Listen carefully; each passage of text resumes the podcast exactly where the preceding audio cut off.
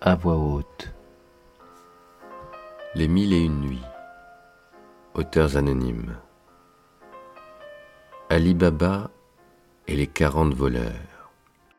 Dans une ville de Perse aux confins du royaume de votre majesté, dit Shérazade, à Chabriar, il y avait deux frères, dont l'un se nommait Cassim et l'autre Ali Baba. Comme leur père ne leur avait laissé que peu de biens et qu'il les avait partagés également, on peut penser que leur fortune devait être égale. Le hasard fit tout autrement. Cassim épousa une femme qui, peu de temps après leur mariage, hérita d'une boutique bien garnie, d'un magasin rempli de bonnes marchandises et de terres qui le mirent tout à coup à son aise et le rendirent un des marchands les plus riches de la ville. Ali Baba, au contraire, qui avait épousé une femme aussi pauvre que lui, était logé fort pauvrement et n'avait d'autre moyen pour gagner sa vie, pour lui et ses enfants, que d'aller couper du bois dans une forêt voisine, puis de le vendre à la ville, chargé sur ses trois ânes qui étaient tout ce qu'il possédait. Ali Baba était un jour dans la forêt, et il avait fini de couper assez de bois pour faire la charge de ses ânes, lorsqu'il aperçut une grosse poussière qui s'élevait en l'air et qui avançait droit de son côté. En regardant attentivement, il distingua une troupe nombreuse de gens à cheval qui venaient d'un bon train. On ne parlait pas de voleurs dans le pays, mais néanmoins, Ali Baba pensa que ses cavaliers pourraient en être. Sans penser à ce que deviendraient ses ânes, il songea à sauver sa personne.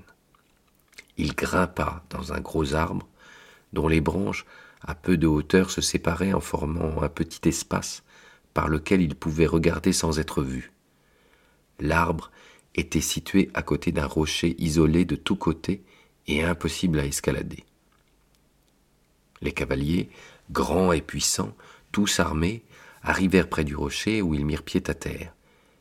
Et Ali Baba, qui en compta quarante, en voyant leur mine et leur équipement, sut qu'ils ne se trompaient pas et qu'il s'agissait bien de voleurs. Chaque cavalier débrida son cheval, l'attacha, lui passa au cou un sac plein d'orge qu'il avait apporté sur la croupe, et ils se chargèrent chacun d'une valise attachée au cheval. Les valises semblaient lourdes à porter. Un des voleurs, qui semblait être le chef, chargé de sa valise comme les autres, s'approcha du rocher, tout près du gros arbre dans lequel se dissimulait Ali Baba. Il prononça distinctement ces mots. « Sésame, ouvre-toi !» Dès que ces paroles furent prononcées, une porte s'ouvrit, et après avoir fait passer tous ces gens devant lui, et qu'ils furent tous rentrés, il entra aussi, et la porte se referma. Les voleurs demeurèrent longtemps dans le rocher, et Ali Baba, qui craignait que l'un d'entre eux sorte s'il quittait son poste d'observation, fut contraint de rester dans l'arbre et de prendre patience. La porte se rouvrit enfin. Les quarante voleurs sortirent en premier. Le chef, qui regarda défiler devant lui tous ses compagnons avant de dire « Sésame, referme-toi ». Chacun retourna à son cheval et remonta dessus après avoir replacé la valise. Le capitaine se mit en tête, et tous repartirent par où ils étaient venus. Ali Baba les suivit longtemps du regard. Ils peuvent avoir oublié quelque chose et revenir, pensa-t-il. Puis, il se demanda si les paroles prononcées par le chef auraient le même effet si c'était lui qui les disait. Il descendit de son arbre, aperçut la porte, se posta devant elle et dit « Sésame, ouvre-toi !» Et instantanément la porte s'ouvrit toute grande. Ali Baba s'attendait à voir un lieu sombre et fut surpris de se trouver dans un endroit bien éclairé, car on avait creusé une voûte qui recevait la lumière du jour par une ouverture pratiquée au sommet. Il vit de nombreuses provisions pour se nourrir, des marchandises de grand prix empilées, des étoffes de soie et de brocart, des tapis de grande valeur et surtout de grandes bourses de cuir posées les unes sur les autres et remplies de pièces d'or et d'argent. Ali Baba n'hésita pas sur ce qu'il devait faire. Il entra un peu plus dans la grotte, et dès qu'il fut entré, la porte se referma. Mais cela ne l'inquiéta pas, il savait comment la faire ouvrir. il s'intéressa aux pièces d'or et en enleva un peu de chaque sac. Il en retira une quantité suffisante pour charger ses trois ânes. Il rassembla ses ânes qui s'étaient dispersés, les chargea des pièces d'or, qu'il dissimula avec des morceaux de bois posés par-dessus. Quand il eut terminé, il se plaça devant la porte et prononça « Sésame, referme-toi » et aussitôt, la porte se referma. Cela fait, Ali Baba reprit le chemin de la ville. En arrivant chez lui, il fit entrer ses ânes dans une petite cour dont il referma la porte promptement. Il déchargea le peu de bois qui couvrait les sacs qu'il posa devant sa femme assise sur un sofa. Sa femme palpa les sacs et comprit qu'ils étaient remplis de pièces de monnaie. Elle soupçonna son mari de les avoir volés et lui demanda « Ali Baba, seriez-vous capable de faire une aussi mauvaise action ?» Il l'interrompit. « Non, ma femme, ne vous alarmez pas. Cet argent que j'apporte était déjà volé. Si j'ai volé, ce sont des voleurs que j'ai volés. » Et Ali Baba raconta son aventure à sa femme en lui demandant de garder tout cela secret. Puis, il vida les sacs et fit un gros tas de pièces d'or et sa femme commença à les compter. Ali Baba lui dit « Quand aurez-vous fini de compter? Laissez cela, je vais l'enterrer dans le jardin. » Sa femme, remise de ses émotions, s'arrêta et lui dit « Attendez, je vais aller chez votre frère, emprunter une petite mesure et ainsi nous irons plus vite. » Pendant ce temps, creusez une fosse dans laquelle nous enfouirons le trésor. « Faites ce qu'il vous plaira, ma femme, » répondit Ali Baba, « mais souvenez-vous de bien garder le secret. » La femme d'Ali Baba se rend chez Cassim, qui demeurait tout près. Cassim était absent, alors elle fit sa demande à sa femme. « Très volontiers, » dit la belle-sœur, « attendez-moi un moment, je vais vous la chercher. » Comme elle connaissait la pauvreté d'Ali Baba, elle se demanda quelle sorte de graines il voulait mesurer. Et pour satisfaire sa curiosité, elle appliqua adroitement un peu de suif sous la mesure. Puis, elle retourna auprès de la femme d'Ali Baba pour la lui donner. Revenue chez elle, la femme d'Ali Baba plongea la mesure dans le tas de pièces afin de la remplir autant de fois que nécessaire. Quand elle l'eut achevée, elle fut très contente du nombre de mesures qu'elle avait trouvées. Puis, Ali Baba emporta l'or afin de l'enterrer dans la fosse qu'il avait achevé de creuser pendant que sa femme s'en allait rendre la mesure à la femme de Cassim. Dès qu'elle fut seule, la femme de Cassim retourna la mesure pour regarder ce qui s'y était collé. Quelle ne fut sa surprise en voyant une pièce d'or. Aussitôt, l'envie s'empara de son cœur. « Quoi » se dit-elle. « Ali Baba a de l'or par mesure. Et où le misérable a-t-il pris cet or ?» Elle était impatiente de mettre Cassim au courant, mais il se trouvait dans sa boutique et ne rentrerait que tard le soir. À son arrivée, elle lui dit « Cassim, vous croyez être riche? Vous vous trompez. Ali Baba l'est infiniment plus que vous. Il ne compte pas son or, il le mesure. » Cassim aurait pu être heureux pour son frère de le savoir riche. Au lieu de cela, il ressentit une vive jalousie et passa presque toute la nuit sans dormir. Le lendemain, il se rendit chez Ali Baba avant le lever du soleil. « Ali Baba, dit-il en l'abordant, vous êtes bien discret sur vos affaires. Vous faites le pauvre et vous mesurez l'or ?»« Mon frère, expliquez-vous, » demanda Ali Baba. « Ne faites pas l'ignorant, » répondit Cassim, « et regardez ce qui était attaché à la mesure que votre femme est venue emprunter hier à la mienne. » Combien en avez-vous comme celle-là? Ali Baba raconta alors à Cassim l'histoire qui lui était arrivée et lui offrit de partager le secret. « J'y compte bien, » répondit Cassim, « et j'exige aussi de connaître le lieu du trésor et comment je pourrai y entrer. Sinon je vous dénonce à la justice qui fera reprendre ce que vous avez déjà emporté. » Ali Baba expliqua alors à Cassim comment il pouvait se rendre à la grotte des voleurs et y pénétrer. Cassim n'en demandait pas davantage et résolut de s'emparer pour lui seul du trésor dès le lendemain. Le lendemain, il partit avant la pointe du jour avec dix mulets chargés de grands coffres qu'il voulait remplir. En suivant les indications d'Ali Baba, il arriva devant le rocher.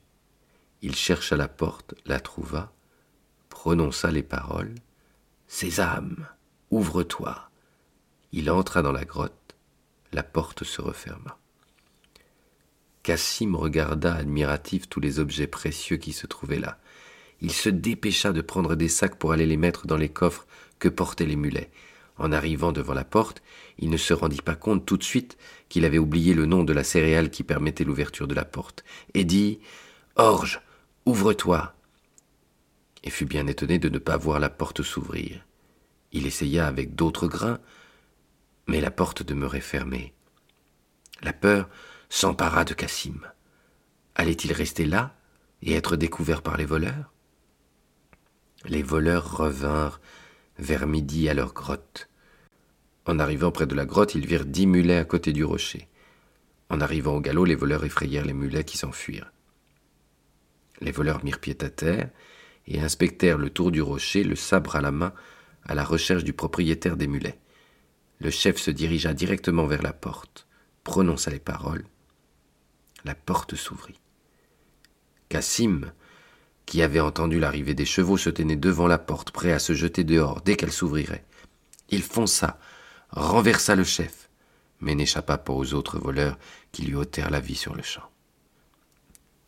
Les voleurs entrèrent dans la grotte. Ils trouvèrent, à côté de la porte, les sacs préparés par Cassim, et les remirent en place sans s'apercevoir que d'autres avaient été délestés par Ali Baba auparavant. En tenant conseil sur cet événement, ils comprirent bien comment Cassim avait pu sortir de la grotte. Mais comment il y était entré ? Il était impossible d'escalader le rocher. Il fallait un mot de passe pour que la porte s'ouvre. Mais cela, ils étaient certains qu'il n'y avait qu'eux qui le connaissaient. Pour dissuader les visiteurs indésirables, ils décidèrent de couper le corps de Cassim en quatre quartiers qu'ils disposeraient dans la grotte. Puis, après avoir bien refermé la grotte, ils remontèrent à cheval et allèrent sur les routes fréquentées par les caravanes pour les attaquer et exercer leur brigandage habituel. La femme de Cassim, pendant ce temps, était de plus en plus inquiète. La nuit tombait et son mari n'était pas revenu. Elle alla chez Ali Baba et lui dit, tout alarmée, « Beau-frère, vous devez vous douter que Cassim est allé dans la forêt. Il n'est pas encore revenu et voilà la nuit. Je crains qu'un malheur ne lui soit arrivé. » Ali Baba la rassura en disant que, pour plus de discrétion, il avait décidé sans doute de rentrer quand il ferait nuit noire et que tout le monde dormirait. Rassurée, la femme retourna chez elle et attendit toute la nuit.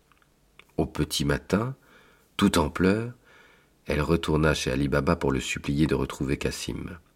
Ali Baba se mit en route immédiatement avec ses trois ânes. En arrivant près du rocher, il s'étonna de n'avoir pas rencontré son frère ni les dix mulets et fut effrayé par les marques de sang près de la porte. Il prononça les paroles qui ouvrent la porte et il vit alors le triste spectacle du corps de son frère. Il fit son devoir en rapportant le corps de son frère qu'il disposa sur ses ânes en le dissimulant sous des morceaux de bois. Il attendit la nuit pour rentrer à la ville. Arrivé devant chez Cassim, il frappa à la porte. Ce fut Morgiane, leur esclave, qui vint ouvrir. Ali Baba avait confiance en elle. Elle avait toujours eu de bonnes idées pour sortir d'une situation difficile. « Morgiane, dit-il, la première chose que je te demande, c'est de garder un grand secret. Voici le corps de ton maître dans ses paquets. Il s'agit de le faire enterrer comme s'il était mort de sa mort naturelle. Appelle ta maîtresse et écoute ce que je lui dirai. » Morgiane avertit sa maîtresse et Ali Baba qui la suivait entra. « Eh bien, beau-frère, demanda la belle-sœur à Ali Baba avec impatience, « quelle nouvelle apportez-vous de mon mari ? Je ne vois rien de gai sur votre visage. » « Belle-sœur, répondit Ali Baba, « je ne puis rien vous dire. » Avant que vous me promettiez de m'écouter du début jusqu'à la fin et de garder tout ceci secret pour votre bien et votre repos. » « Ah !» s'écria la belle-sœur sans élever la voix. « Ce que vous dites me fait comprendre que mon mari n'est plus. Parlez, je vous écoute. » Ali Baba raconta ce qui était arrivé à Cassim et qu'il fallait faire croire à tout le monde qu'il s'agissait d'une mort naturelle, puis il lui proposa, comme c'était la coutume, de la prendre pour épouse. La femme de Cassim accepta les propositions d'Ali Baba. Ali Baba retourna chez lui. Morgiane, dès le lendemain, sortit dans le voisinage pour aller chez l'apothicaire. Elle frappa à la boutique et demanda un remède pour une maladie des plus dangereuses. « Ah » dit-elle avec un grand soupir, « c'est Cassim, mon bon maître. On ne comprend rien à sa maladie. Il ne parle pas et ne veut rien manger. » Avec ces paroles, elle emporta le remède que lui délivra l'apothicaire. Le lendemain, la même Morgiane revint chez le même apothicaire et demanda, les larmes aux yeux, un remède que l'on avait l'habitude de faire prendre aux malades qui se trouvaient en fin de vie, sans grand espoir cependant de les sauver. « Hélas !» dit-elle en prenant le remède demandé, « je crains fort que celui-ci ne fasse pas plus d'effet que le précédent. Ah !» que je perds un bon maître. » Et comme toute la journée, on vit Ali Baba et sa femme faire plusieurs allées et venues chez Cassim, personne ne fut étonné le soir d'entendre les cris lamentables de sa femme et de Morgiane qui annonçaient la mort de Cassim. Le jour suivant, au lever du jour, Morgiane, qui savait trouver sur la place un homme, un savetier fort vieux qui ouvrait chaque jour sa boutique le premier, longtemps avant les autres, sortit pour aller le trouver. Après avoir dit bonjour, elle lui mit une pièce d'or dans la main. Baba Mustapha, en voyant dans sa main une pièce d'or, lui dit « Belle somme, de quoi s'agit-il ? » « Me voilà prêt pour bien faire. » « Baba Mustapha, lui dit Morgiane, prenez tout ce qu'il vous faut pour coudre et venez avec moi rapidement, à condition que je vous bande les yeux en arrivant à un certain endroit. » « Oh, voulez-vous me faire faire quelque chose contre ma conscience, contre mon honneur ?» s'inquiéta Baba Mustapha. « Non, » lui répondit Morgiane, en lui remettant une autre pièce dans la main. « Vous n'aurez rien à faire contre votre honneur. » Baba Mustapha se laissa conduire, et Morgiane, après lui avoir bandé les yeux à l'endroit qu'elle souhaitait, le mena chez son maître et ne lui ôta le bandeau qu'une fois arrivé devant le mort. Quand Baba Mustapha eut achevé son travail, Morgiane lui banda à nouveau les yeux et le raccompagna chez lui pour être sûr qu'il ne ferait pas demi-tour. Revenue chez Ali Baba, elle fit alors chauffer de l'eau, et Ali Baba qui rentrait, fit la toilette de Cassim et le parfuma d'encens. Puis, le menuisier apporta le cercueil, mais Ali Baba voulut mettre lui-même Cassim dedans et clouer le couvercle. Enfin, Cassim fut enseveli, avec les cérémonies accoutumées. Trois ou quatre jours après l'enterrement, Ali Baba transporta le peu de meubles qu'il possédait et son trésor dans la maison de la veuve de son frère. Quant à la boutique de Cassim, Ali Baba la donna à son fils qui avait terminé son apprentissage. Quand les quarante voleurs revinrent à leur retraite dans la forêt, ils furent plutôt étonnés de ne pas retrouver le corps en morceaux de Cassim. Et leur étonnement augmenta encore quand ils se rendirent compte que le contenu de leur sac avait diminué. « Nous sommes découverts et perdus, dit le chef, si nous n'y prenons pas garde. Il faut absolument trouver celui qui se sert dans nos réserves et lui faire subir le même sort qu'au premier. » Tous furent d'accord avec leur capitaine et décidèrent de ne s'occuper de rien d'autre tant que le problème n'était pas résolu. Après réflexion, il fut décidé qu'un d'entre eux irait à la ville voisine, sans armes, et en habits de voyageurs et d'étrangers, et qu'il essaierait par tous les moyens de découvrir, si on parlait d'un homme mort étrangement, qui il était et où il habitait. Le voleur devait revenir avec des renseignements utiles, car autrement, il était convenu qu'il perdrait la vie. Un des voleurs se porta volontaire, et se déguisa de manière que personne ne puisse le prendre pour ce qu'il était. Il partit, la nuit, et n'entra dans la ville qu'au lever du jour. Il avança jusqu'à la place où il ne vit qu'une seule boutique ouverte, celle de Baba Mustapha. Baba Mustapha était assis sur son siège, la laine à la main, prêt à travailler. Le voleur l'aborda en lui souhaitant le bonjour et lui dit « Bonhomme, vous commencez à travailler bientôt.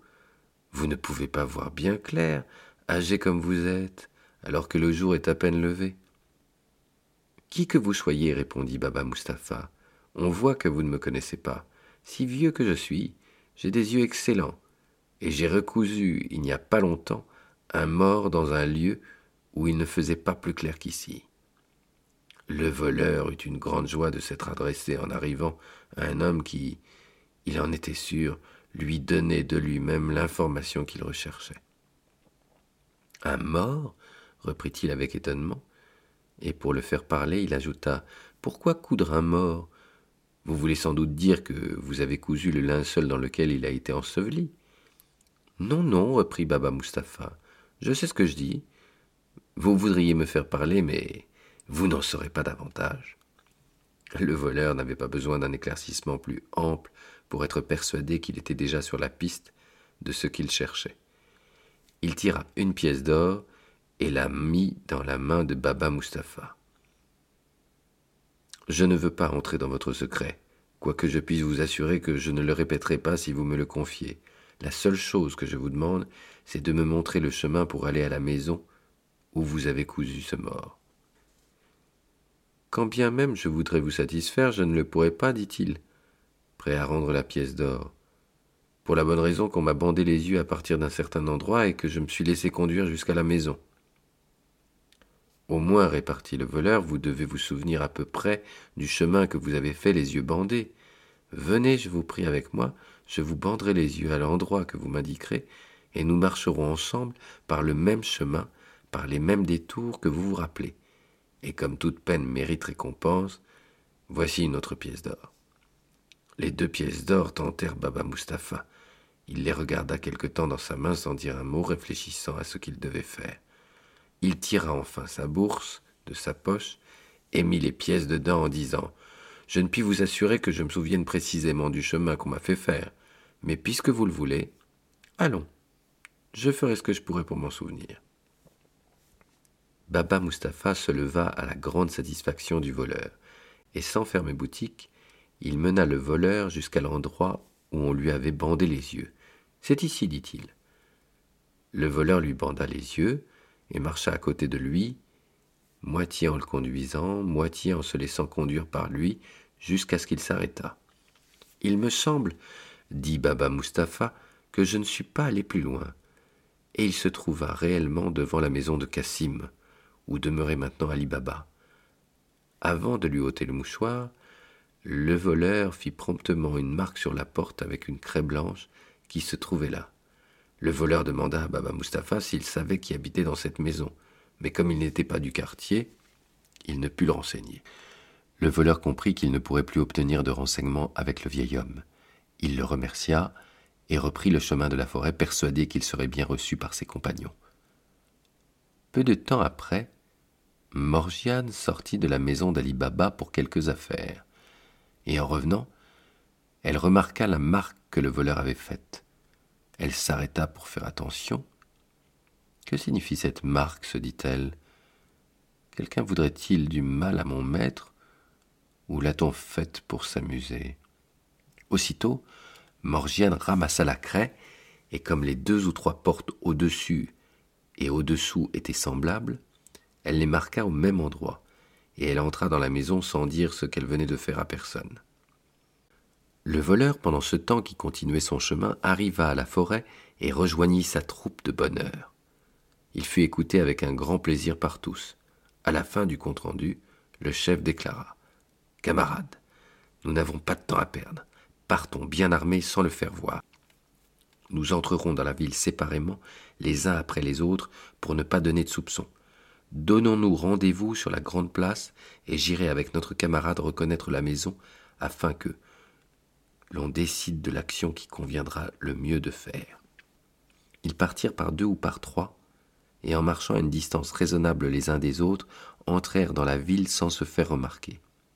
Comme prévu, le chef se fit conduire dans la rue d'Ali Baba, et en passant devant une porte, le conducteur lui dit que c'était là. Mais en continuant leur chemin, ils remarquèrent que plusieurs portes étaient marquées pareillement. Le conducteur ne savait plus laquelle il avait marqué. Ils retournèrent sur la place, informèrent les autres qu'ils ne pouvaient rien faire, et repartirent dans la forêt, où il fut décidé de couper la tête au voleur qui avait manqué d'idées. Un autre voleur se porta volontaire pour continuer les recherches. Comme le premier, il rencontra Baba Mustapha, se fit conduire à la porte d'Ali Baba, qu'il marqua dans un endroit plus discret, en rouge, pour que ce soit moins visible. Comme le jour précédent, Morgiane vit la marque et en fit de pareil aux portes voisines. Les voleurs revinrent, comme ils l'avaient déjà fait, mais se trouvèrent devant la même difficulté que la veille. Le voleur subit le même châtiment que son camarade de la veille. Le chef, ayant perdu deux camarades, décida qu'il devait agir lui-même, car les autres voleurs ne se montreraient probablement pas plus malins que les deux premiers. Comme ses compagnons, il se fit conduire par Baba Mustapha devant la maison d'Ali Baba. Il n'y fit aucune marque, mais l'examina attentivement pour y repérer quelques détails, et il passa et repassa plusieurs fois devant pour mémoriser le lieu. Satisfait, le chef retourna à la forêt et dit à ses compagnons : « Camarades, rien maintenant ne peut nous empêcher de mener à bien notre projet. Je connais avec certitude la maison du coupable et j'ai songé en revenant aux moyens de nous venger. Voici ce que j'ai imaginé. » Quand il eut terminé, les voleurs approuvèrent le projet. Ils achetèrent dix-neuf mulets et trente-huit grands vases en cuir qui servaient à transporter l'huile. Quand les mulets furent chargés des trente-sept voleurs, chacun caché dans une jarre, et d'une jarre pleine d'huile, le chef prit la route et les conduisit à la ville. Ils y arrivèrent une heure après le coucher du soleil, comme c'était prévu. Le chef des voleurs alla directement à la maison d'Ali Baba. Ali Baba, devant sa porte, prenait le frais après souper. « Seigneur, dit le capitaine, j'amène l'huile que vous voyez de si loin pour la vendre demain au marché, et à l'heure qu'il est, je ne sais où loger. Si cela ne vous dérange pas, faites-moi le plaisir de me recevoir chez vous pour y passer la nuit. » Quoique Ali Baba ait vu dans la forêt celui qui lui parlait, et même entendu sa voix, comment aurait-il pu reconnaître le capitaine des voleurs déguisé en marchand d'huile ? « Vous êtes le bienvenu, » lui dit-il, « entrez. » Et en disant ces paroles, il lui fit place pour le laisser entrer avec ses mulets. Puis, il ordonna à Abdallah, son serviteur, de mettre les mulets à l'abri dans l'écurie quand le marchand les aurait déchargés et de leur donner du foin et de l'orge. Il entra ensuite dans la cuisine pour demander à Morgiane de faire rapidement à souper à l'homme qui venait d'arriver et de lui préparer un lit dans une chambre. Ali Baba tint compagnie au marchand pendant qu'il soupait. Après avoir examiné son repas et qu'Ali Baba l'eut laissé, le chef des voleurs alla dans la cour sous prétexte de voir si rien ne manquait aux mulets. Ali Baba, pendant ce temps-là, disait à Morgiane : « Je t'avertis que demain, je vais au bain avant le jour. Prends soin que mon linge de bain soit prêt et fais-moi un bouillon pour que je le prenne à mon retour. » Puis il monta se coucher. Le capitaine des voleurs donnait à ses hommes l'ordre de se tenir prêts. Il dit: « Du premier vase au dernier, quand je jetterai de petites pierres de la chambre où l'on me loge, ne manquez pas de sortir rapidement du vase. Aussitôt, je serai avec vous. » Cela fait, il revint, et Morgiane prit la lumière pour le conduire jusqu'à sa chambre. Il éteignit la lumière et se coucha tout habillé pour être prêt à se lever rapidement. Morgiane n'oublia pas les ordres d'Ali Baba et se mit à préparer son linge, puis elle s'occupa du bouillon. Alors qu'elle écumait le pot, la lampe s'éteignit.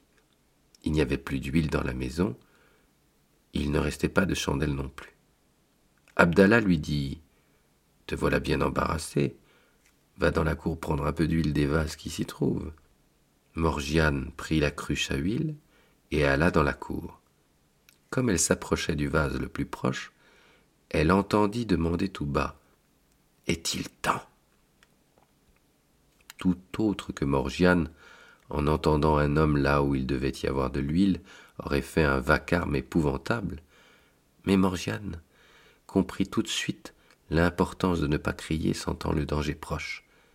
Elle dit : « Pas encore, mais bientôt. » Elle s'approcha du vase, puis du suivant, et elle fit la même réponse à la même demande, et ainsi de suite, jusqu'à ce qu'elle arrive au dernier dans lequel elle préleva l'huile pour remplir sa cruche.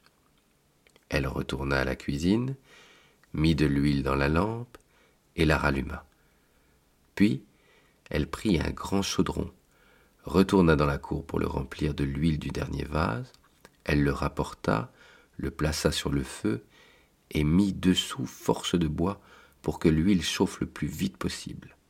Quand l'huile fut enfin brûlante, elle sortit avec le chaudron et versa dans chaque vase assez d'huile pour ôter la vie à ses voleurs.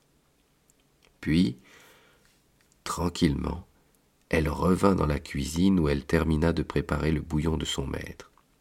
Après cela, elle éteignit le grand feu, la lampe, et resta dans le noir résolue à ne pas se coucher pour voir ce qui allait arriver en regardant par une fenêtre qui donnait sur la cour. Il n'y avait pas encore un quart d'heure que Morgiane attendait quand le capitaine des voleurs se leva. Il regarda par la fenêtre de sa chambre, et comme il n'aperçut aucune lumière et qu'un grand silence régnait dans toute la maison, il donna le signal en jetant des petites pierres comme il était convenu.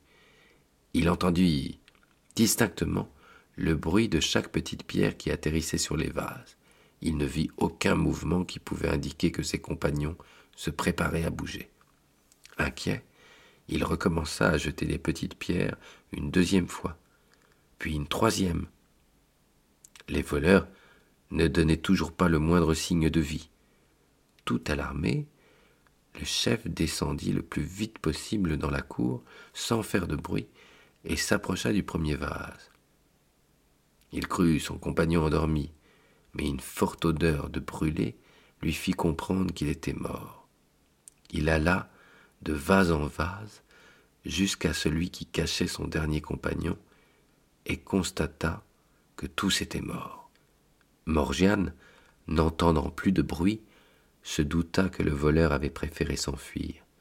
Satisfaite d'avoir si bien réussi à mettre la maison en sûreté, elle se coucha enfin et s'endormit.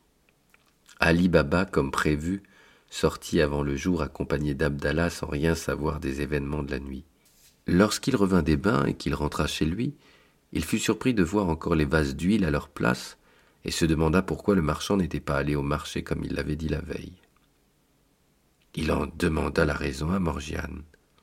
« Mon bon maître, lui dit-elle, vous apprendrez mieux ce que vous désirez savoir en allant voir par vous-même.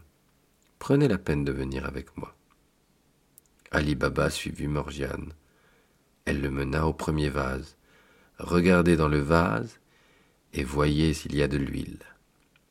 Ali Baba regarda, et en voyant un homme dedans, il sauta en arrière tout effrayé en poussant un grand cri. « Ne craignez rien, lui dit Morgiane. L'homme que vous voyez ne vous fera pas de mal, il n'est plus en vie. » Morgiane demanda à Ali Baba, « Que veut dire ce que tu viens de me faire voir? Explique-le-moi. » « Je vous l'expliquerai, répondit-elle, mais modérez votre étonnement et n'éveillez pas la curiosité des voisins sur ce mystère qui doit rester secret. Voyez aussi les autres vases. » Ali Baba regarda dans les autres vases et y vit chaque voleur mort. Dans le dernier, il vit de l'huile et remarqua que le niveau était bien bas. À la fin, comme si la parole lui était revenue, il demanda « Et le marchand, qu'est-ce qu'il est devenu ?» « Le marchand, répondit Morgiane, est aussi peu marchand que moi.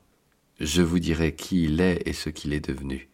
Et vous apprendrez toute l'histoire plus commodément dans votre chambre, car il est temps, pour le bien de votre santé, que vous preniez le bouillon après être sorti du bain. » Pendant qu'Ali Baba se rendait dans sa chambre, Morgiane alla à la cuisine chercher le bouillon et le lui apporta. Ali Baba lui dit « Commence à satisfaire mon impatience et raconte-moi cette histoire si étrange avec tous les détails. » Morgiane, pour lui obéir, lui raconta tout ce qu'elle avait vu et tout ce qu'elle avait fait.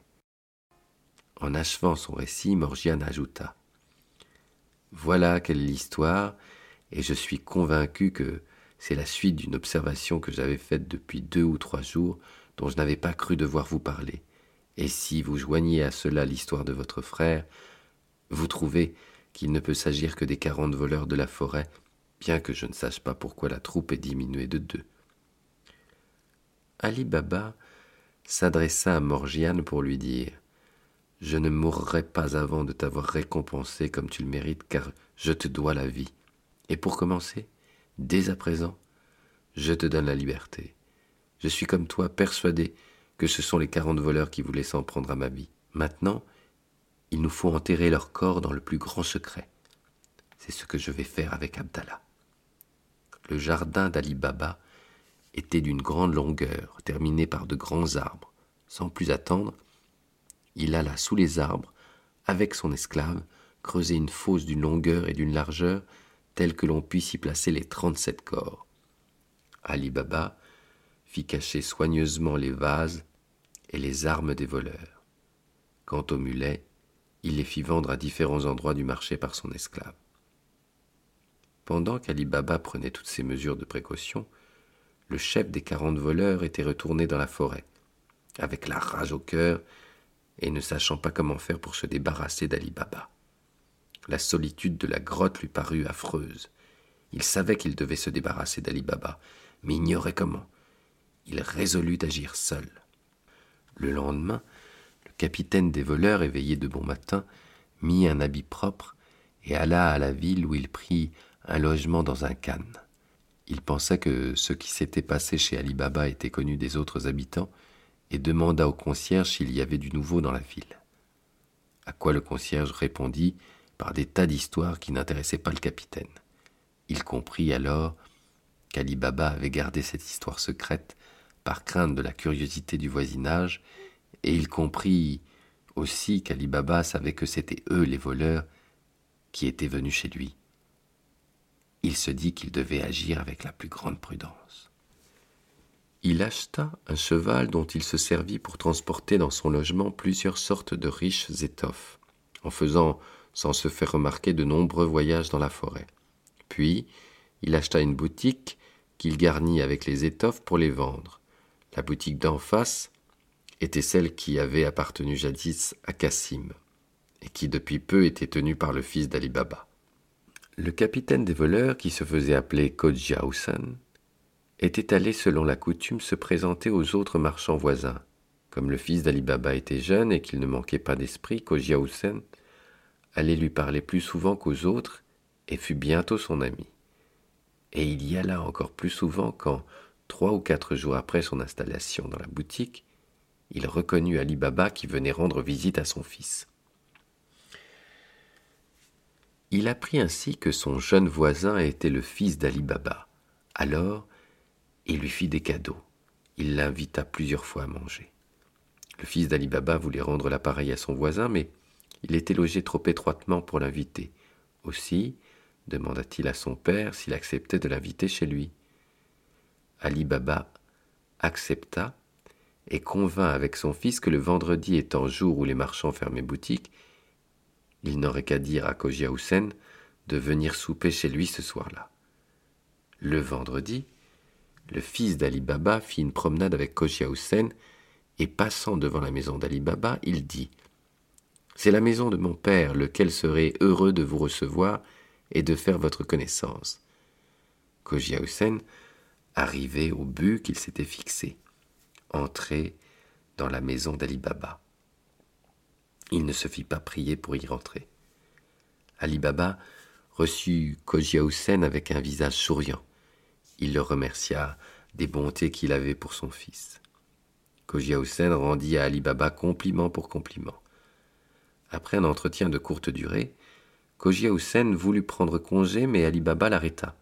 « Mais où voulez-vous aller ? » ?»« Je vous prie de me faire l'honneur de souper avec moi. » « Seigneur Ali Baba, reprit Cogia Houssain, je suis persuadé de votre bon cœur, mais j'ai une raison importante pour ne pas rester souper. »« Et quelle est cette raison ? » demanda Ali Baba. « C'est que je ne mange aucun plat qui contienne du sel. Si ce n'est que cela, je puis vous dire qu'il n'y a pas de sel dans le pain que l'on mange chez moi. Quant aux plats qui vous seront servis, je vous promets qu'ils ne seront pas salés. Je vais en donner l'ordre immédiatement. » Morgiane, qui était prête à servir, ne put s'empêcher de montrer son mécontentement sur ce nouvel ordre. Elle dit à Ali Baba, « Qui est donc cet homme si difficile qui ne mange pas de sel ? Votre souper ne sera plus bon si je le sers plus tard. « Ne te fâche pas, Morgiane, » reprit Ali Baba. « C'est un honnête homme. Fais ce que je te dis. » Morgiane obéit, mais à contre-cœur. Elle eut la curiosité de connaître cet homme qui ne mangeait pas de sel. Quand elle eut achevé et qu'Abdallah eut préparé la table, elle l'aida à porter les plats. En regardant Cogia Houssain, elle le reconnut comme étant le chef des voleurs malgré son déguisement, et en l'examinant de plus près, elle vit qu'il cachait un poignard sous son habit. « Je ne m'étonne plus, se dit-elle, qu'il ne veuille pas manger de sel avec mon maître. C'est son pire ennemi.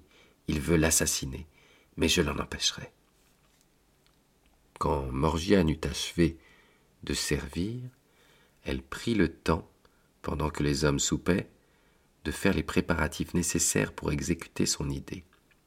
Elle venait de terminer quand Abdallah lui dit d'aller servir les fruits. Elle porta les fruits et posa près d'Ali Baba une petite table sur laquelle elle mit le vin avec trois tasses. En sortant, elle emmena Abdallah avec elle afin que les trois convives restent ensemble. Alors, le fameux Cogia Houssain crut que l'occasion pour ôter la vie à Ali Baba était arrivée.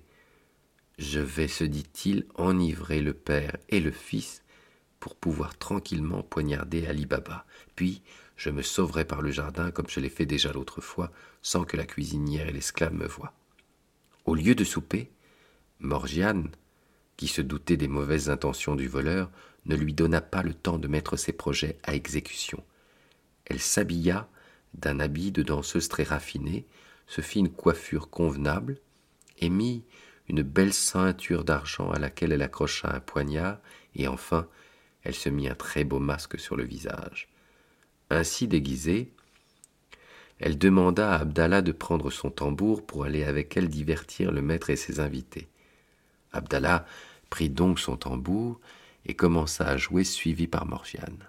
« Entre, Morgiane, entre et montre-nous un de tes spectacles. » Puis, se tournant vers Cogia Houssain, il lui dit « Ne croyez pas que je fasse des dépenses en vous donnant ce divertissement. » C'est ma cuisinière qui nous l'offre.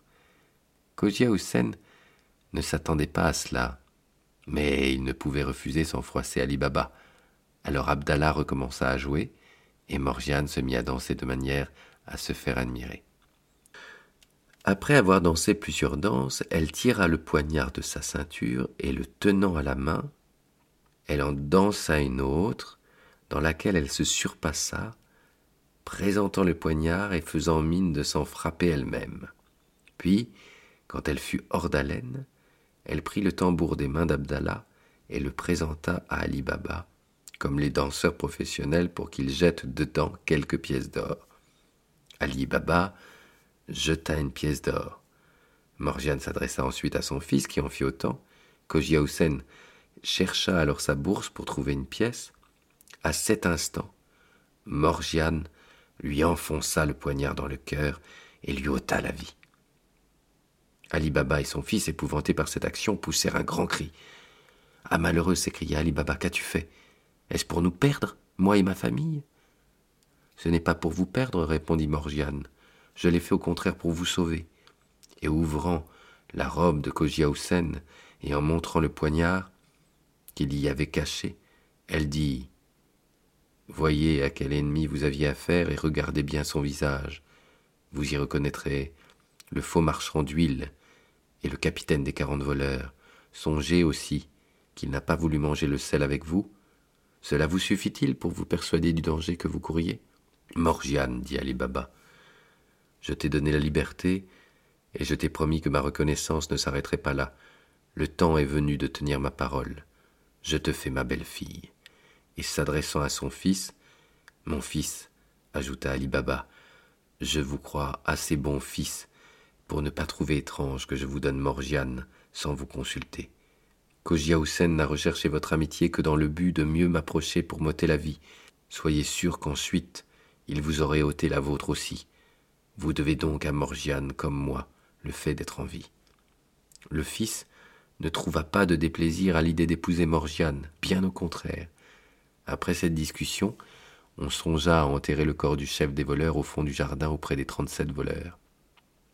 Peu de temps après, Ali Baba célébra les noces de son fils et de Morgiane par une grande fête et un repas somptueux accompagné de danses, de spectacles et des divertissements accoutumés. Depuis le mariage, Ali Baba s'était abstenu de retourner à la grotte car il supposait que deux des voleurs étaient toujours en vie. Mais au bout d'un an, comme il n'avait plus rien vu d'inquiétant pour lui, la curiosité le prit d'y faire un voyage en prenant toutes les précautions pour ne pas être repéré. En arrivant près de la grotte, il ne vit rien qui puisse l'inquiéter. Il posa pied à terre, attacha son cheval, et se représentant devant la porte, il prononça ces paroles. « Sésame, ouvre-toi !» Et la porte s'ouvrit. Il put voir que tout était resté tel que dans son souvenir, et que sans doute, il était le seul au monde à connaître ce secret. Il avait emporté une valise, il la remplit d'autant d'or que son cheval pouvait porter, et revint à la ville. Depuis ce temps-là, Ali Baba et son fils, qu'il avait mis dans le secret, vécurent dans une grande aisance, ainsi que toute la famille.